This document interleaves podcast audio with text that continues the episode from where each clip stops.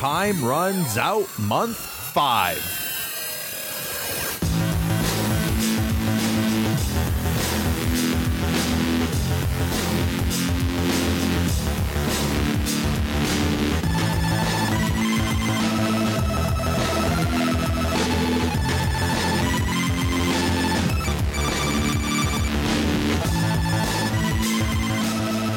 Hello, once again, time travelers. We're here for more of this Avengers storyline called Time Runs Out. It is the storyline that we now know will lead directly into Secret Wars, and awesomely, this issue is the, has the first cover. Well, one of the ones we're going to talk about here today. Uh, well, let me just tell you first uh, which issues we're going to be covering. We're going to look at uh, Avengers number 40 and New Avengers number 29. And as I was saying, these two issues are the first ones that say in four months, time runs out, Secret Wars. So we've seen that banner where they're counting down, but this is the first time that they've made it clear that the countdown is all leading towards Secret Wars. So uh, these were some some good issues. I'm excited to talk about them here today. Um, this first one that so yeah, we'll actually talk about them in the order of release, of course, and uh, I especially liked between the two Avengers issue number 40. That's that was a five star read and New Avengers number 29. We'll get to that. That was good, but maybe four star read for that. But let's let me break down exactly what happened in the issues so that those of you at home that are uh, just listening to the podcast in order to get the scoop on what's happening, now you'll be able to know from from this podcast right here. So, like I said, first issue that is, says it's counting down the Secret Wars here is Avengers number 40, and this issue picks up right where New Avengers number 28 left off. Now, if you heard the last podcast, you heard me talk about how uh, all the different Avenger factions are on the battlefield. And as the issue opens here, they're still stuck in the Invisible Woman's invisible cells. Uh, she agrees to release them if they can all talk things out.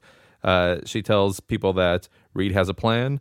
Steve Rogers, Captain America, well, formerly Captain America, says that uh, he'll give them five minutes. So then Invisible Woman releases everyone. So it was a little bit weird. Like, I mean, I don't know why there's trust amongst these guys who not have been fighting each other for so long, but uh, yep. So she releases everybody from their invisible cells, and Reed, uh, Reed is about to tell his plan. But before Steve hears Reed's plan, he demands that the Illuminati agree to surrender once the Earth is saved. Uh, so Namor, I mean, i am kind of, I'm summarizing, of course. There's more ins and outs of the conversation than what I'm covering here definitely encourage you to go read the the actual issues. But uh, Namor, Reed, Beast, those three agree, but Black Panther refuses.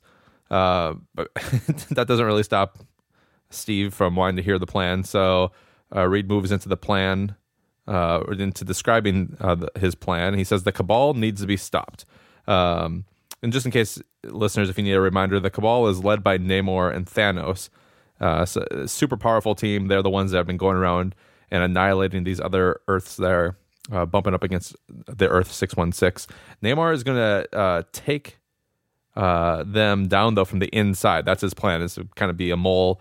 Um, as you know, so that's basically the the heart of the plan is that Reed is going to be working with Namor to take down the Cabal from the inside, and then from there, once this evil team is taken out, then they can work on stopping the incursions.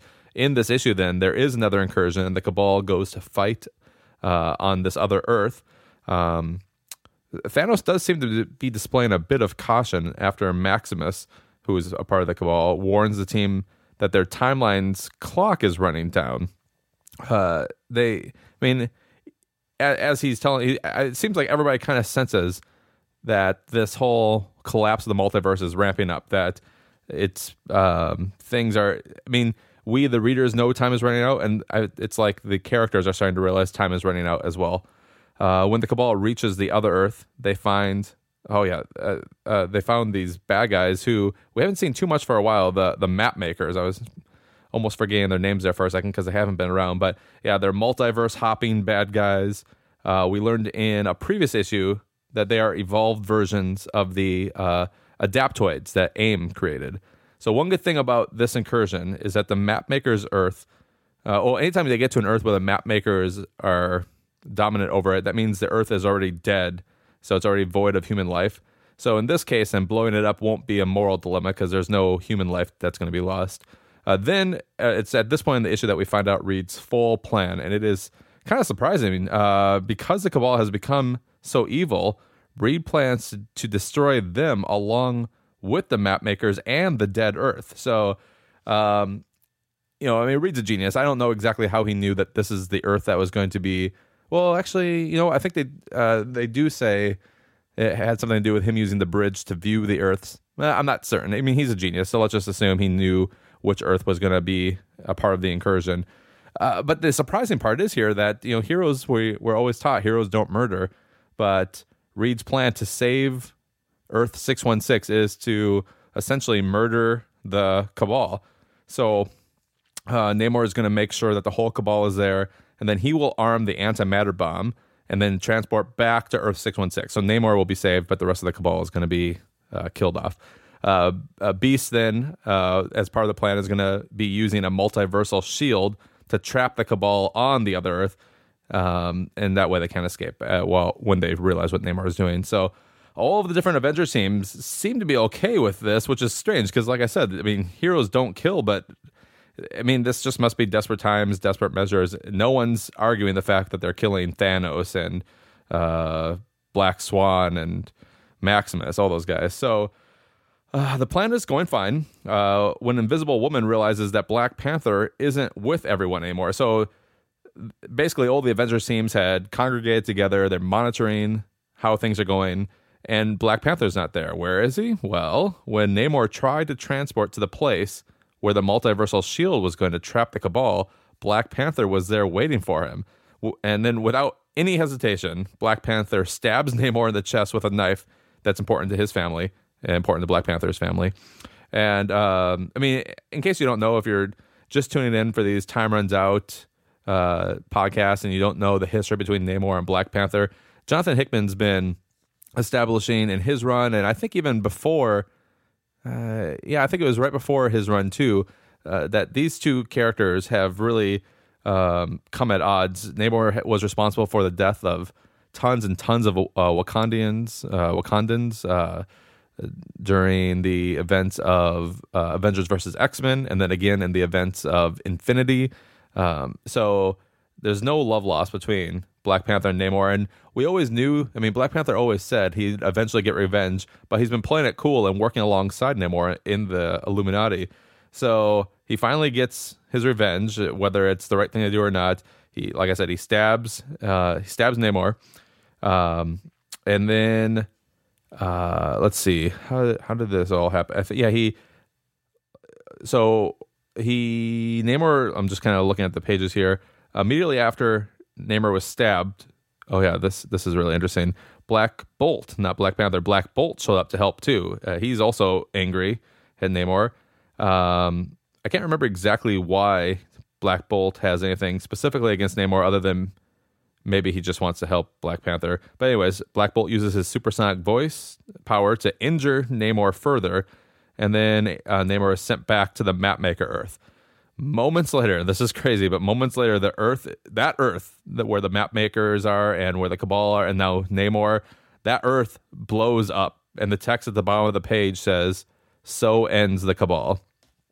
I mean, it's crazy because if if this sticks, that means that this issue featured the deaths of Namor, Thanos, Maximus, Black Swan, Proxima Midnight, Corvus Glaive, and Terrax, that alternate Terrax, not the 616 version. Uh, man, when I was reading uh, the Namor Black Panther stuff and I realized what was about to happen, I gasped out loud. Uh, maybe I said some sort of phrase of shock, but uh, for that reason, this issue gets a five star rating because I was sin- sincerely shocked by how it ended. And yeah, it was it was a really good issue. Um, yeah, so I think that's really all I have to say about that particular issue. But then if we move into New Avengers number 29, this is one that Ben and I, Ben Avery and I have talked about on the podcast in the past because this cover shows the Beyonder, who is the big villain in Secret in the original Secret Wars. So on the cover of New Avengers number 29, we've got the Beyonder holding in his hands. Uh, looks like it could be a shrunk down version of Ant Man, or but it's it looks like it's somebody in the Yellow Jacket costume. Uh, if you're familiar, Ant Man and Yellow Jacket, uh, both Hank Pym, just different uh, hero names that he used, uh, but both have the power to shrink down and grow big. So that's the cover. So it looks like Beyonder is going to be inside this issue, but don't get your hopes up, Ben Avery. If you're listening to this, uh, the Beyonder that you know and love is not in this issue, and I'll explain. Oh, as we get into this uh, into this issue. So, um, all right, here's how it kicks off. Again, uh, I was excited because when I saw this cover, in four months, time runs out. Secret Wars. It's just it's exciting that this is just around the corner. Uh, everyone in this issue is working together to stop the threat now. When Reed drops a bomb on everybody, he tells them that he has been observing the multiverse and there are less than two dozen universes left. He thinks it's about 22, and he tells everybody we are all out of time. Um, I mean, you can really feel in these issues this is cataclysmic. I mean, it's not like other events I've read, especially knowing that the Marvel universe is going to change after Secret Wars.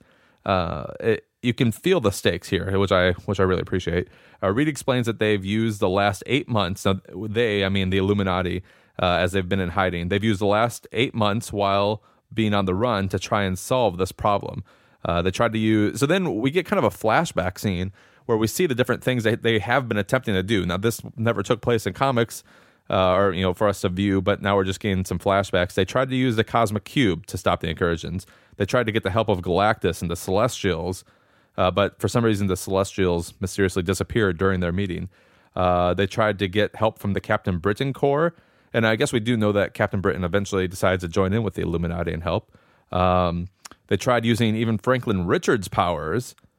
And this is interesting because we don't get facts on this, but it's alluded to that Franklin Richards suffered some kind of injury or psychic injury by trying to help this. I, I don't really know all the details, and they don't they're not specific, but but nothing worked um, of all those different plans. So as he's explaining all this, Hank Pym, who I mentioned was on the cover of, of this issue, he reappears after being missing for eight months.